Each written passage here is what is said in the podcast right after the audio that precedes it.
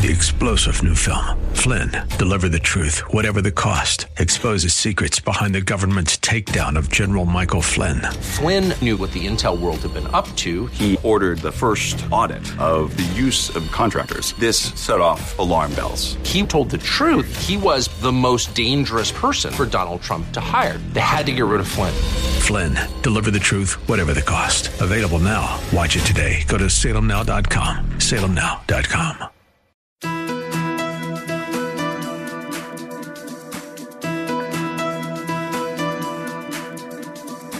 It's time to sit back, relax, and listen to Conversations with Joan. Conversations with Joan will inspire, motivate, and empower you. Live your best life now. Listen, learn, think, and decide. And now, here's your host, Joan Herman.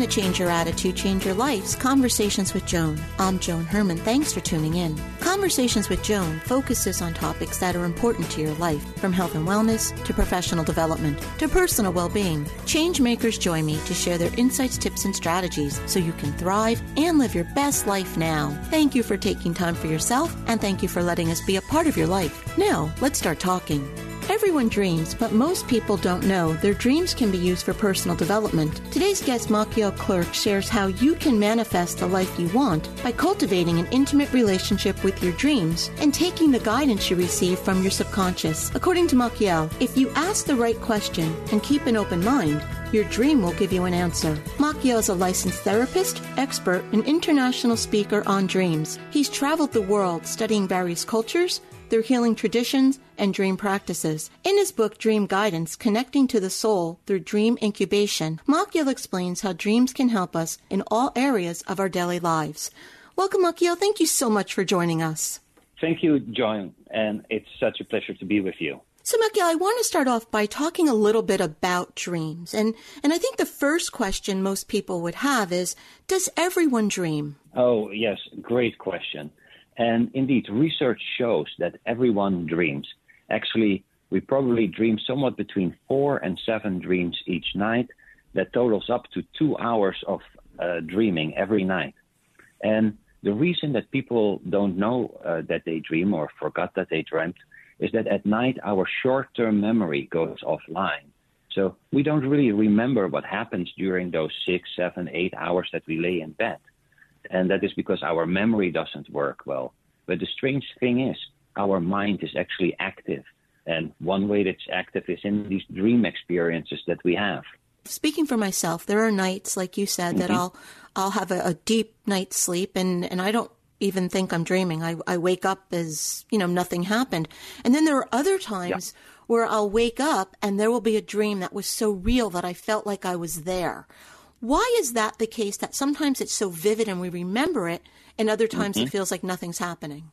Well, very often when uh, the, the, the dream experience is very emotional, it will stick with us in, uh, and it gets stored in our, uh, our short term memory.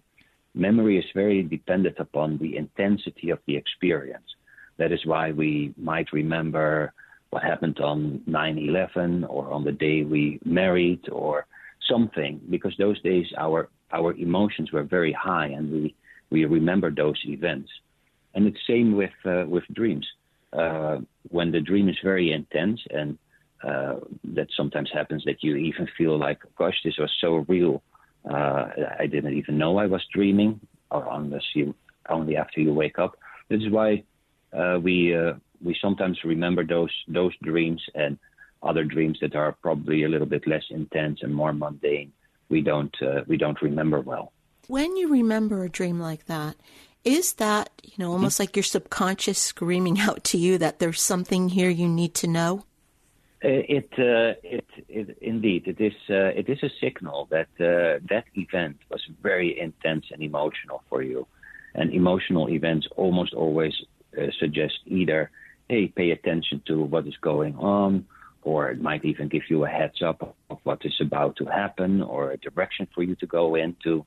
So indeed, if you uh, wake up from a dream that was very intense, there's some some meaning and some purpose to that. that can uh, that can be mined out of it. That's uh, that's totally right. You write about something called dream incubation, and and what is it, and how can that help us Yeah. unpack these messages? Dream incubation is a very old technique in which people ask the dream a question before they go to sleep in order uh, for the dream to give an answer to their question. So we all walk around with, uh, with questions and dreams and hopes that we would love to have some support for from the internal wisdom that we all have. And that wisdom can speak through dreams. And uh, uh, this uh, dream incubation is a technique in which you ask your dream a question, and that could be for health or relationships or growing your business or anything that's relevant for you, and then get an answer in your dreams. Does this happen automatically? Do you ask and then the next morning you have the answer, or do you have to repeat this process over a period of time? Yeah, a great question. What you uh, want to do with this technique is really uh, think about what it is that you want to know. So often uh, we might want to, maybe there's a person who wants to uh, find a partner or grow a business or, want to eat more healthy or be more kind to oneself. And then um, you identify that uh, you have that uh, that question.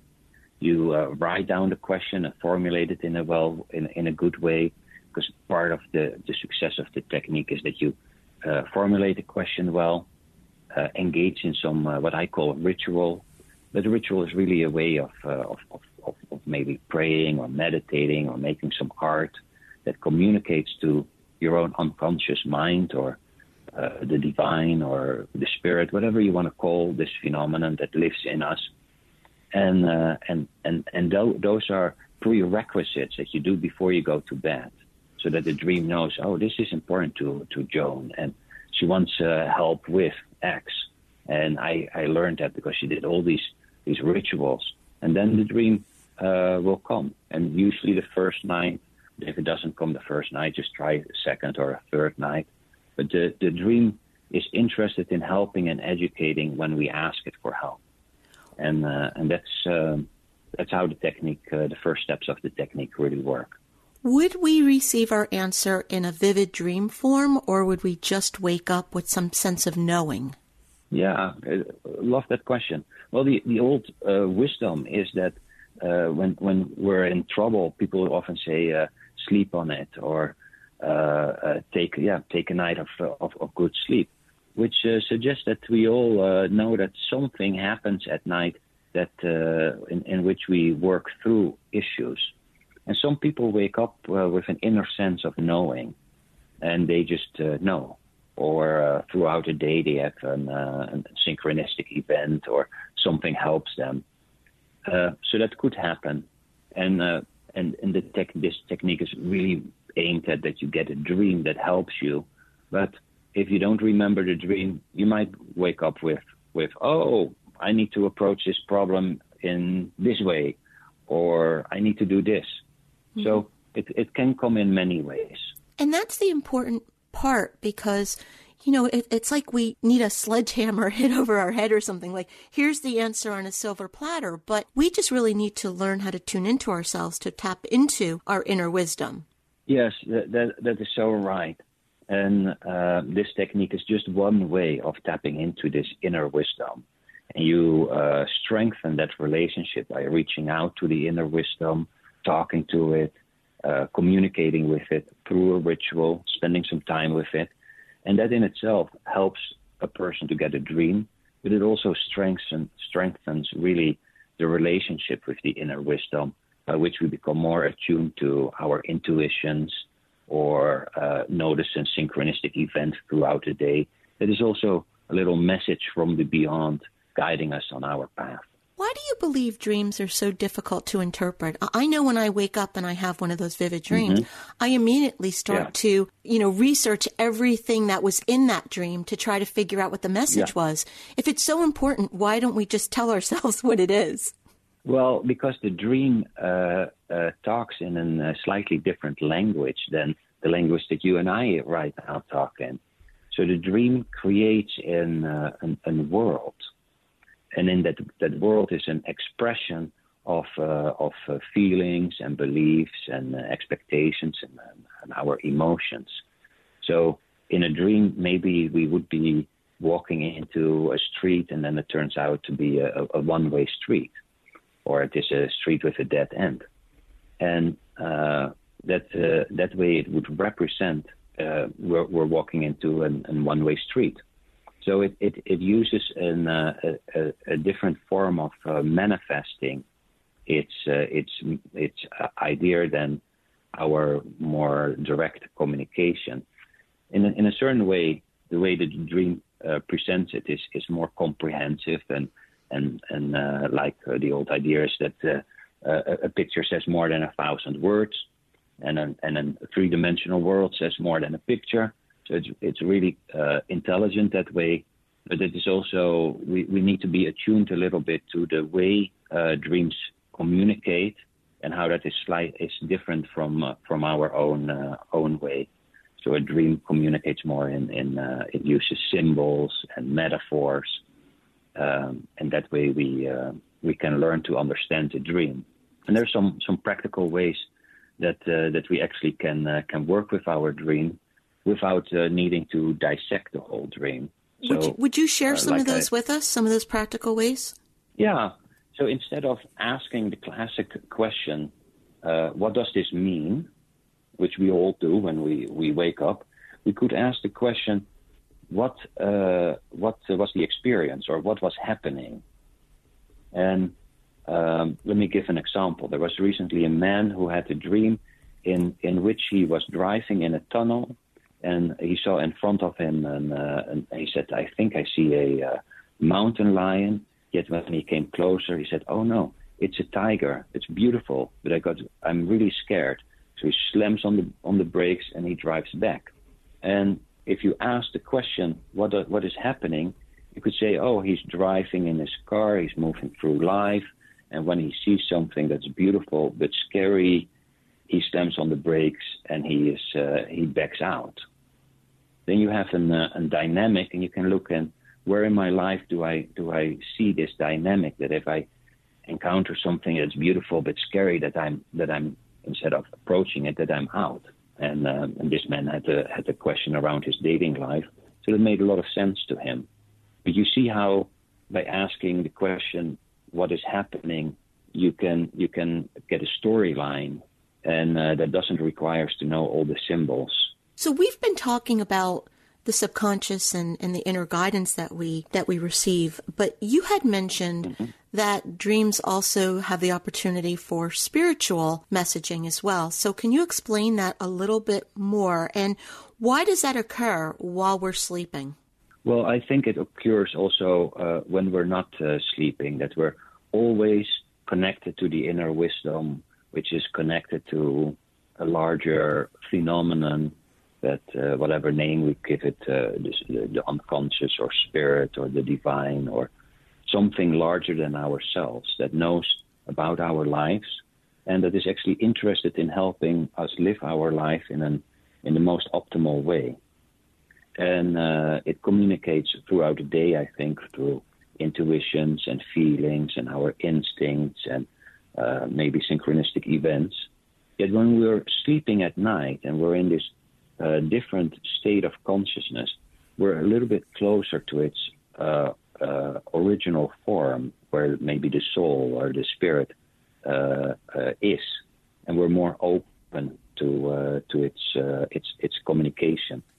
So, at night, and people people will, will will probably recognize that we have sometimes a dream that maybe tells us something that will happen in the future or meet uh, deceased ancestors that can meet us in the dream time and probably also in this reality that we can see them and, and it's much more difficult to uh, to notice them. Or we get a suggestion for something that is important for our purpose. And uh, and and those things uh, happen easier in the dream time. And my assumption is that's because that dream time is uh, we're, we're, more open to to to our soul or our spirit. Mm-hmm. So when we dream of someone who passed away, like a parent or a loved one, it very well may mm-hmm. be a visit from them. That is my experience. And um, I think sometimes it's a symbol, and it means that uh, the, the, the, own psyche uses that person to represent a certain quality. But I've seen in my own life and with the uh, many uh, people I've worked with that sometimes people say, "Gosh, I feel like this was uh, dad or this was mom really visiting me and giving me a message." And usually those dreams uh, feel a little bit more intense and have a different uh, quality to them, and and not very often have a, a certain serenity to it. It's not uh, uh, chaotic or fragmented, but it feels like oh, mom came by to let me know something that she's okay or that uh, I'm doing fine or something to that uh, to that uh, extent, and uh, and people feel uh, feel that they were being visited by uh, by a deceased loved one. That happened to me, Machiel, 21 years ago after my father passed away. I, I've dreamt of him one mm. time in 21 years, and it was right after yeah. he died, and he gave me information to tell me that he was okay. But to this day, 21 years later, yeah. I can describe what he was wearing. I remember every mm-hmm. detail of that dream, and, and I really do believe that he came to let me know he was okay. Yeah, oh, beautiful. I, I just got goosebumps from you sharing this uh, this story. And uh, I think also it, it's really beautiful, and that that uh, what, what, you describe is it, uh, have, has those features of oh, it really felt like that. Uh, uh, the, the, quality of the dream is different than if than, than a regular dream.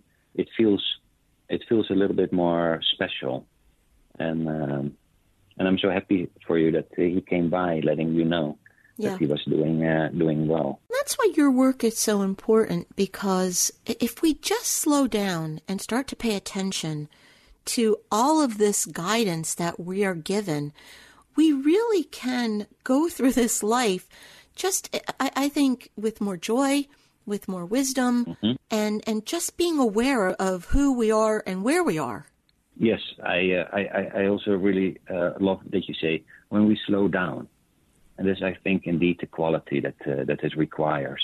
And, uh, uh, even before we go to bed, we let the dream know, hey, I'm paying attention. Whether you ask a question or not, just tell the dream, I would love to have a dream. And the next morning, write down the dream because otherwise they evaporate. And then uh, we build and nurture this relationship with this inner wisdom that uh, uh, can help us and guide us on this journey through life and uh, and and we can live a little bit more colorful life. And life is is really difficult sometimes. So we have this free uh, resource living inside of us that wants to help, and uh, and we just need to reach out and listen to it and slow down so that we can uh, can sense into it and, and feel its presence. So when, when we go to sleep at night, we have different physical processes that are going on in our body that are taking mm-hmm. place for our health and well-being. But a lot of people yeah. daydream during the day. Is it different? Is it on yeah. a different level? And, and can you explain the difference? Ah, yes.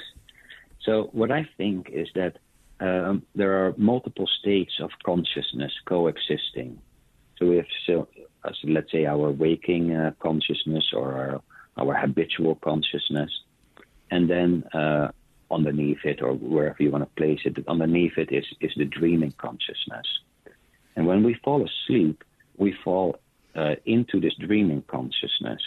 And so our habitual consciousness and this dreaming consciousness, they merge and we have the experience of dream. However, when we open our eyes again, uh, we just ascend out of that state of consciousness, but that state remains underneath and uh, and and will coexist during the day. So when we uh, daydream or fantasize, actually these two states they merge a little bit, and uh, and and we get in touch with uh, with our uh, unconscious or the dreaming consciousness. So I think those those are similar experiences: the the daydream and the and and the night dream. The night dream is just more intense, and you fully fall into it where the daydream is just uh, in a little dose, we, we get in touch with, um, yeah, with, uh, with, with, with our own soul or unconscious. The The book is Dream Guidance Connecting to the Soul Through Dream Incubation.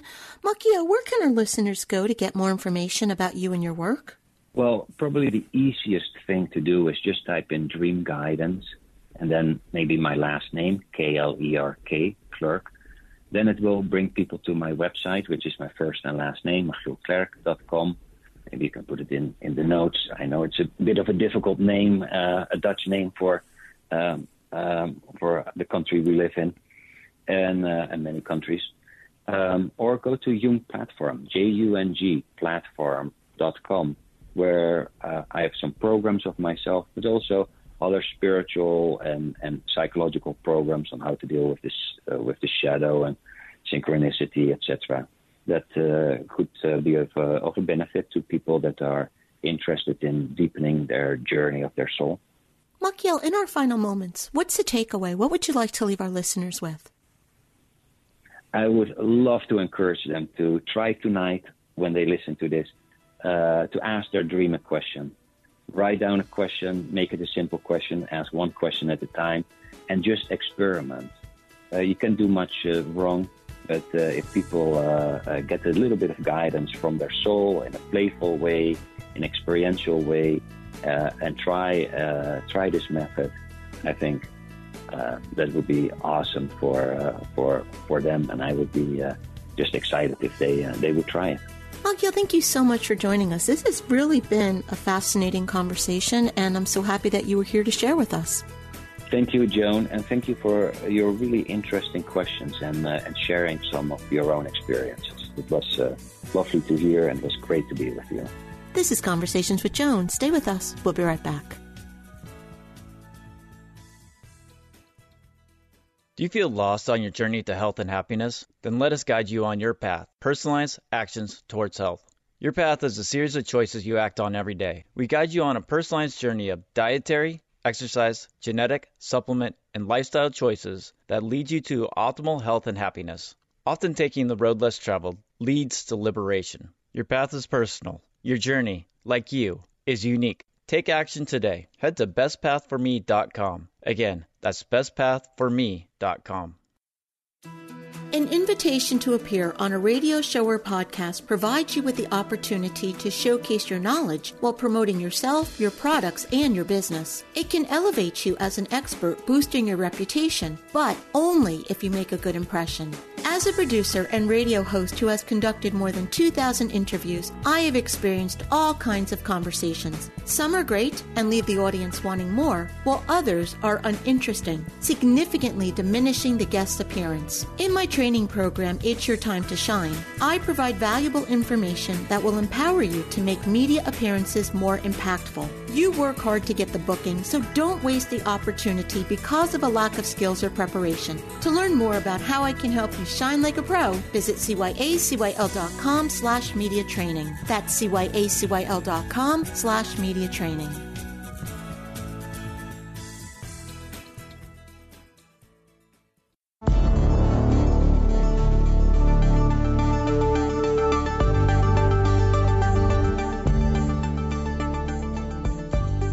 It's time for To Your Health. Joining me today to talk about how hypnosis can be an effective way to quit smoking is Mary Beth Battaglia, a certified clinical hypnosis and sound practitioner and the founder of Metro Hypnosis Center. Mary offers online hypnosis to people around the world. She's the author of the book, Transformation Through Hypnosis Relax, Clear Your Mind, and Step into Your Power. Welcome, Mary. Thanks for joining us. Thank you, Joan, for having me. So, Mary, smoking causes damage to the body, which can lead to long term health problems. But it's a hard habit to break because tobacco contains the addictive chemical nicotine. As with heroin or other addictive drugs, the body and mind quickly get used to the nicotine in cigarettes. Why do you believe this is an especially important time for people to quit smoking? That's a great question, Joan. And this is an important time to quit smoking because we have COVID 19. So that's really why it's always an important time for your health with smoking because it creates uh, cancers, heart disease, strokes, diabetes. But now, having the facts from the UC of San Francisco that shows any smoker that they uh, did the research of about 12,000 people, the uh, progression of disease and the progression to go into a critical mode of the disease for smokers was nearly double. And that's really important information, Mary, because we're all looking for ways to avoid COVID, and this is something that's within our control. So let's talk a little bit about when someone wants to quit, that person makes the decision. What are some of the challenges that a person will experience when quitting? Right. And one of the things you mentioned is that it's an addiction. That's that's why smoking sometimes is challenging. It's a habit and an addiction with the nicotine.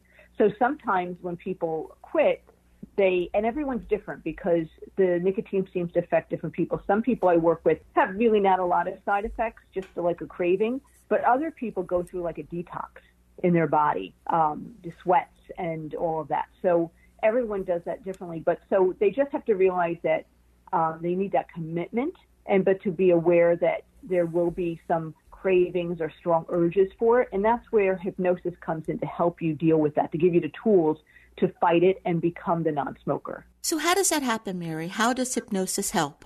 So um, typically, when I work with someone, we first create a script about becoming a non-smoker because it's very individual for everyone. So yes, we can have a generic for people to use, but if you really want to get to your trigger points, um, I actually under, get to understand your habits. Um, what's when are you smoking the most in different locations, and then we create the script on that. So we create like a scenario, you becoming a non-smoker. We add positive affirmations, um, and it gives the motivation to quit smoking. So at the end of that session, I read that to you in hypnosis. So we plant the seeds of you becoming a non smoker. And then you listen to that recording um, of the script that I create for you. So every day you're getting that reinforcement and the, and the support because that's what it is. People need support when they're quitting smoking. And then each session builds upon the next. We try to understand what the cigarette is giving you. What's what's your reasons that are the real triggers. So stress is one of the biggest triggers, and that's one of the things that it can help with. So I teach people uh, self hypnosis to help you stay strong if you feel that need to smoke, and that you can push that craving away. How effective is hypnosis in getting this done? Hypnosis is very effective. I can't say it's 100% because it's going to depend on your motivation, your commitment. But I'd say for the most part, what I see in my practice is at least 90% effective. But I always check in with people. I kind of assess people where they are on their journey of quitting smoking and look for a certain level of motivation. So I look for like a six or more motivation to quit smoking um, so that they are doing it at the right time to succeed. So it basically helps get to the root cause of why someone smokes. Right, and that's my my uh, program with hypnotherapy. Is we're really trying to understand what that connection is to the cigarette. What's the cigarette doing? And you know, if you're a non-smoker, you may not understand that that cigarette is is like an old friend. So it's actually sometimes some sadness comes in the sessions because you're losing an old friend that's been there for all the good times and all the bad times. It's always been there. So there's an emotional component as well, which I find in a lot of sessions because, you know, not even a person has been there for people like a cigarette has been there. So it's releasing that and releasing that connection and filling yourself up with more of the positive and and your own support and that you can handle anything on your own. Mary, can you offer a few tips to help someone quit? Sure. Um, my first thing I tell people when they're going to take a cigarette, pause try to check in with yourself to see why you're wanting that cigarette. Is, are you stressed? Are you bored? Um, and if you can push away that and distract yourself, that's what I would tell people to distract yourself and see if that goes away. And a lot of times, if you distract yourself, you'll move on. Also, smoke with your other hand, make it uncomfortable. Put the cigarettes in a place that's not so easily accessible. So you have to become a chore to get the cigarettes. Like, let's say you're driving normally that would be your smoking place, put them in the trunk so that they're not easily accessible. So those are some good tips to start weaning yourself and quitting smoking. Mary, thank you so much for joining us. If you would like to learn more information about Mary and her work, you can visit her website, metrohypnosiscenter.com. Once again, Mary, thank you. Thank you, Joan. We'll be right back. An invitation to appear on a radio show or podcast provides you with the opportunity to showcase your knowledge while promoting yourself, your products, and your business. It can elevate you as an expert, boosting your reputation, but only if you make a good impression. As a producer and radio host who has conducted more than 2,000 interviews, I have experienced all kinds of conversations. Some are great and leave the audience wanting more, while others are uninteresting, significantly diminishing the guest's appearance. In my training program, It's Your Time to Shine, I provide valuable information that will empower you to make media appearances more impactful. You work hard to get the booking, so don't waste the opportunity because of a lack of skills or preparation. To learn more about how I can help you shine like a pro, visit cyacyl.com slash media training. That's cyacyl.com slash media training. This is WNYM, Hackensack, New Jersey, New York City.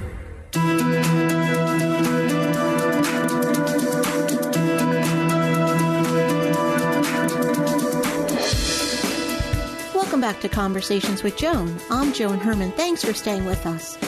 Fans of David Baldacci will welcome the return of Amos Decker in David's new book, Long Shadows. David joins us today to talk about his new thriller. David is a number one best selling author and one of the world's favorite storytellers. His books are published in over 45 languages and in more than 80 countries, with 150 million copies sold worldwide. David's work has been adapted for both feature film and television. Welcome, David. Thank you so much for joining us. Uh, great to be here. Thank you. David, for our listeners who may not be familiar with the character Amos Decker, tell us a little bit about who he is and why he's such a fan favorite.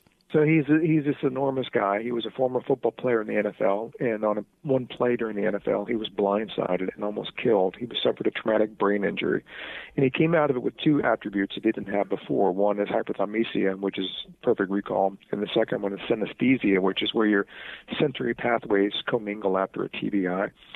So he sees dead bodies, for instance, in a vivid shade of electric blue. He can't play football anymore, so he becomes a police officer in his native Ohio and then he becomes a consultant to the FBI. And uh, he goes into every case with a sort of unique perspective. He sees everything, listens to everything, can lay fact on top of fact, and look for inconsistencies. But he's also burdened. You know, a perfect recall is not always a good thing. He has a lot of personal trauma in his past. His family was murdered. He can never forget any of those memories. They they happen today as if they you know they happen as vividly today uh, as when they happened 20 years ago. So time does not heal all wounds for him. And in this novel, he is paired with a brand new partner, Frederica White, Freddie White from the Baltimore FBI office. He doesn't want to work with her. He doesn't want to work with anybody. He had a very traumatic experience to open the novel Long Shadows that has really rocked him to his core. But he has to work with her, and they have to fly down to South Florida to work on a case, a double homicide, where a federal judge has been murdered along with her bodyguard in her home. So they go down there to tackle another case, but this is a really tough one with with Decker because he's got a lot of personal issues going on. David, if someone hadn't read any of the books that led up to this one, can can they just pick up this book and, and read it without having read the others? Yeah, you can. My my my publisher would, would tell you that in order to enjoy Long Shadows, you have to read my entire collected work mm-hmm. before you do it and pay for it. Yep. but I will say no. I I'm I'm really good about giving you a thumbnail sketch early on. So everything I just told you is pretty much in the opening chapter.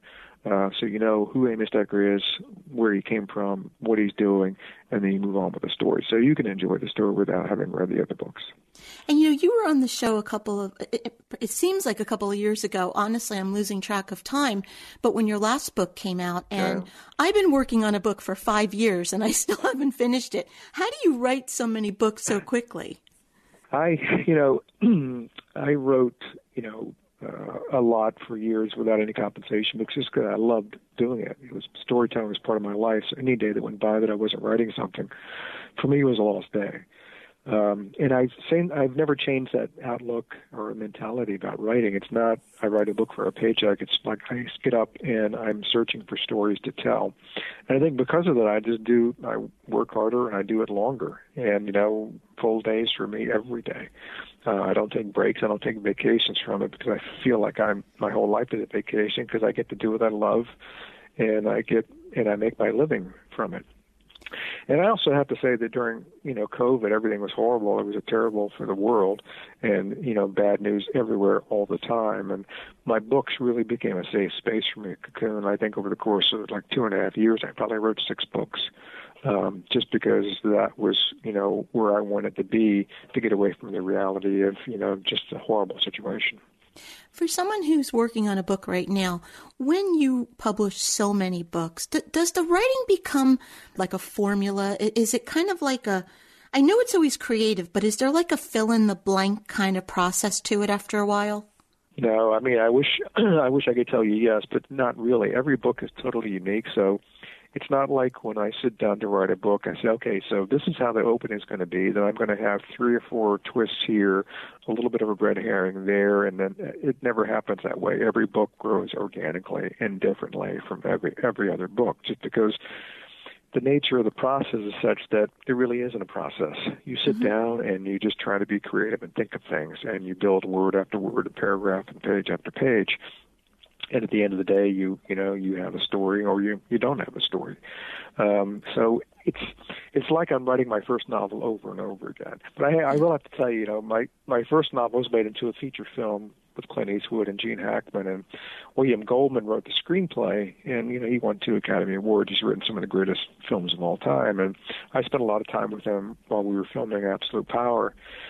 And he said, Look, he said, the minute you think you know what you're doing as a writer, you think you have a process, you think you've got it figured out, there's a formula, you might as well hang it up because you've lost the one key ingredient that every writer needs to actually be good. And that is a sense of fear and a sense of wonder. Uh, that you have no idea what the hell you're doing. Mm-hmm. well, yeah, you know, and I, and I wanted to yeah. ask you that, David, because I think a lot of times when we're writing, we create these outlines and we try to stick to them almost like it's a, a you know, our Bible and, and we're afraid to deviate from it. Yeah, I don't use outlines. I don't find them useful to me. Other writers do, and God bless them, you know, whatever process works. But for me, outlines are like uh, there's two ways to learn how to drive a Formula One car. You can read a book about it, or you can drive a Formula One car. One is quite different from the other. So when you're writing an outline for a novel, um, you can fudge and you can be lazy and you think, ah, you know, I don't have to think that through as deeply because I can just fix that later. If you're actually writing a novel, there is no later. You know, this is D-Day, and you have to think it through. You have to see everything. Your mind has to be moving a billion times, and the synapses have to be firing off perfectly. I like to write in the trenches, as it's called, you know, and to be immersed in the situation at the moment when the decisions that I make for the characters are going to matter and can't be changed. And you get to that point, and all of a sudden you're like Tom Brady dropping back to throw a pass. He sees all of the 21 players on the field, and everything goes to slow motion, and he can see everything vividly in real time. That's how I feel when I'm writing a novel. I see everything in real time.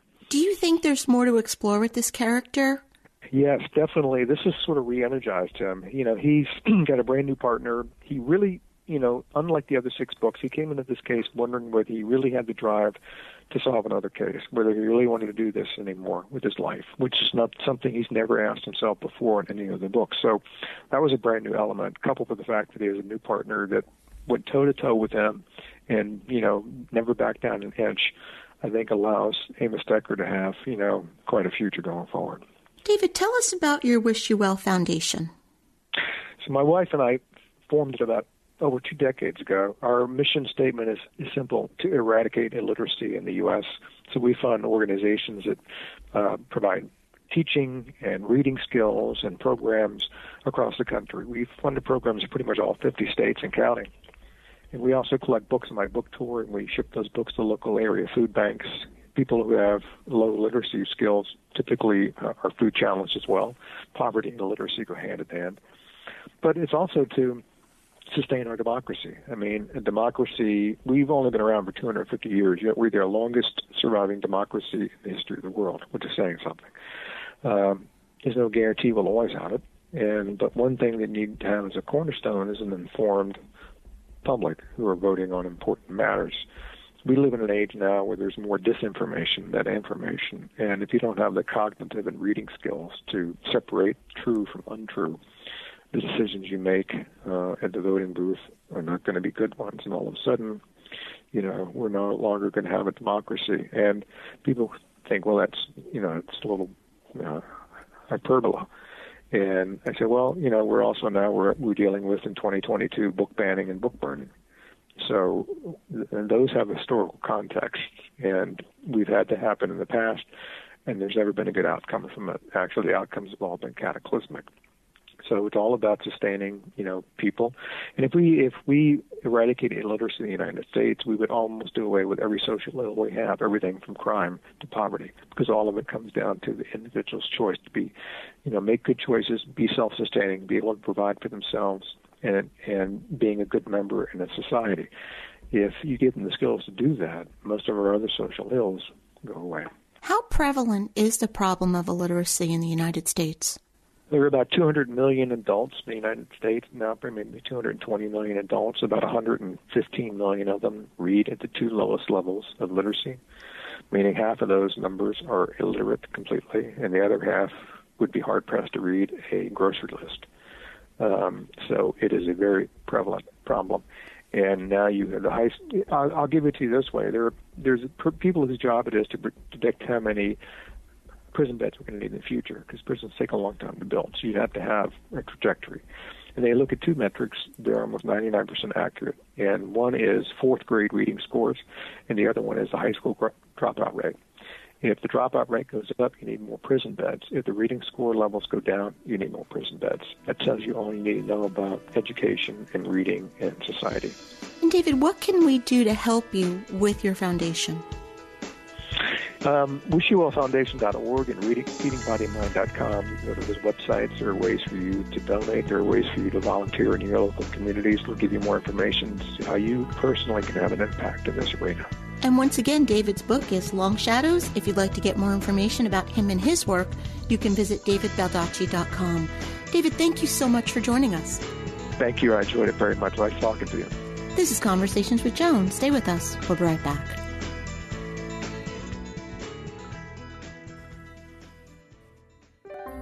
You've put your heart and soul into writing a book. You've made a substantial financial investment in getting the project done, and you have a beautiful publication with your name on the cover. So, how do you reach your potential readers? Introducing the Change Your Attitude, Change Your Life Book Club, a resource guide created for books that change lives. A book featured gets recognized. Change Your Attitude, Change Your Life includes the work of some of the most inspirational and influential authors in the world. Shouldn't you be there too? Let's get started. For more information, visit cyacyl.com slash book club.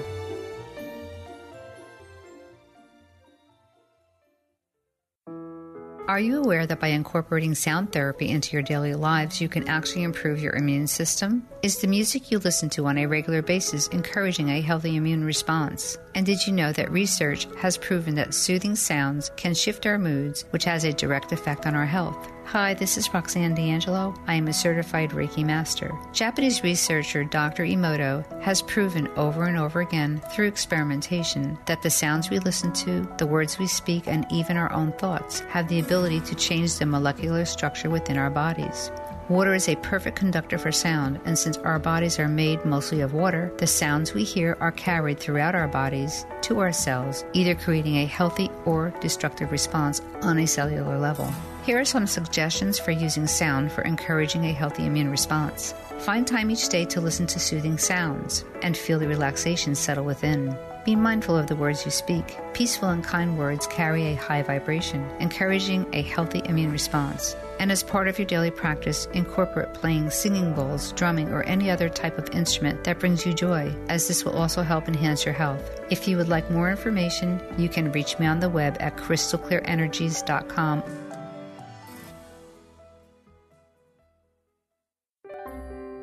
put your heart and soul into writing a book. You've made a substantial financial investment in getting the project done and you have a beautiful publication with your name on the cover. So, how do you reach your potential readers? Introducing the Change Your Attitude, Change Your Life Book Club, a resource guide created for books that change lives. A book featured gets recognized. Change Your Attitude, Change Your Life includes the work of some of the most inspirational and influential authors in the world. Shouldn't you be there too?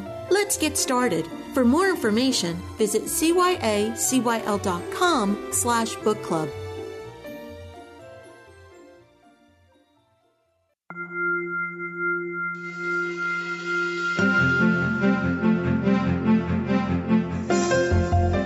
All want to live a happy, productive life, but sometimes we just need a little help. Our Coach on Call experts provide strategies to help you live your best life now. Joining us today is Doreen Steenland, an ICF certified coach who uses neuroscience and coaching to harness the power of our brains. As a transformational neuro coach, Doreen changes brains one thought at a time. Doreen is the founder of Living Full Life Coaching. She is here today to discuss what happens in the brain when we feel overwhelmed. Welcome, Doreen. Thanks for joining us. Thank you for having me. So, Doreen, what an important topic this is. In today's world, it is so easy to feel overwhelmed. So, let's begin by talking about what happens to us when we experience these feelings. Yeah, so such a great question. Um, when we are feeling overwhelmed, it's because um, there's there's a few different things that are happening. Generally, most of us notice the external things. We notice the, the constant stimulation. We notice all of the emails coming in. We notice all of the notifications. We notice all of the hustle and bustle and chaos surrounding us. And those are the external things or our to do lists or our demands that are, are calling our attention. Um, what we don't always pay attention to is what's happening inside of us. And, and that's how we're managing the energy that's, that's coming in through our brain and our body from the external circumstances. And thirdly, how we perceive that information. Because how we perceive it and what's going on internally matters a whole lot more than what's going on externally. When we become mindful of what is happening internally, what can we then do to combat this overwhelm that often overcomes us? Yeah, so I, love to um, look at this from the point of view of uh, a coach, David Rock, and he used this example at in your brain at work. And he looks at the brain, the prefrontal cortex, where all of the higher function and thinking happens as a small theater. And all of the things that come into our mind are called actors, and, and those are the things that hold your attention. And those actors enter the stage like a normal actor would. And, and, and, and that's where we focus our attention, right? Sometimes these actors are also members of the audience that come onto the stage to perform. And those, those members from the audience that we bring onto the stage are our own thoughts, our memories, and our perceptions. So we have to remember that this stage is small and can only handle a few things at once. In our in our attention economy, our brains are being bombarded by all of this stuff, and then our brains naturally bring actors up from the audience, right?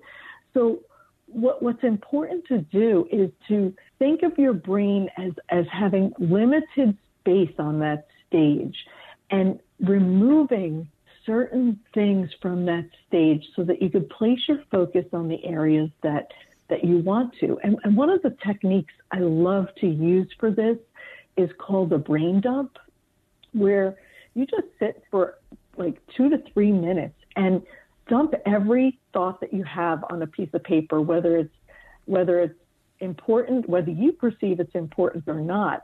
And then you get to, to leave them there and focus on what you want to focus on. And later you can sort those thoughts into what needs to be done, what needs to go, what needs to be filed, what needs to be delegated to somebody else. That helps our brains to clear that stage so we can really focus on the work that's in front of us. Doreen, can you give us a tip that can help us avoid allowing those external factors in so we don't even feel overwhelmed to begin with? Yeah. So part of it is is noticing what's happening in in your body. Um, our bodies are the first thing that give us a clue, kind of like a dashboard on on a car, a car dashboard. It's it's the the light that's flashing emergency, right? Our bodies are are showing either tension or anxiety. It's holding tension in your jaw, in your shoulders. That's a clue that something is going on underneath the hood, that there's something that we need to address. So at that point, when we notice that there is something going on in our bodies, we need to pause and get curious. we need to pause and ask ourselves some questions. What is it that's going on right now for me internally? What is it that I want to see? And by doing that, we get the emotional charge out of it and we go to that, that stage, right, where we can start sorting and thinking and solving the problem about what's going on internally for us. And of course, you know, mindfulness practice, which which we've all heard a lot about, just taking that moment when we're pausing and just taking a few deep breaths really does a lot to bring that that tension down, release feel good hormones in your brain, and allow you to focus in a in a, a, more clear way so that you can see what's going on in front of you. Doreen, thank you so much for joining us. If you would like to learn more about Doreen and her work, you can visit livingfulllifecoaching.com.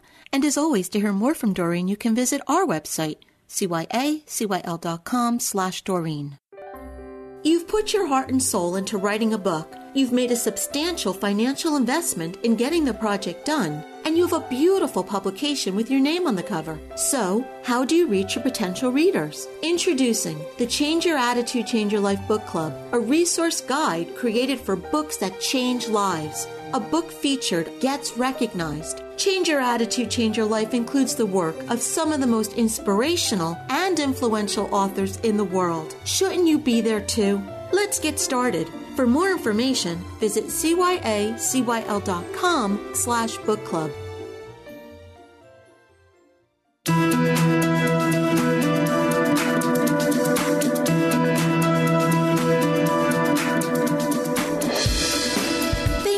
Joining us. I hope you found the show informative. At Change Your Attitude, Change Your Life, we believe that knowledge is power. Take what you've learned, apply it, and live your best life now. Remember that the information provided is the opinion of our guest and should never replace the advice of a professional who knows your personal situation. If you'd like more information, visit our website, cyacyl.com. That stands for Change Your Attitude, Change Your Life. While on our site, listen to past shows on demand, read the digital magazine, sign up for our mailing list, and be sure to follow the show on social media. Until next time, this is Joan Herman. Thanks for tuning in.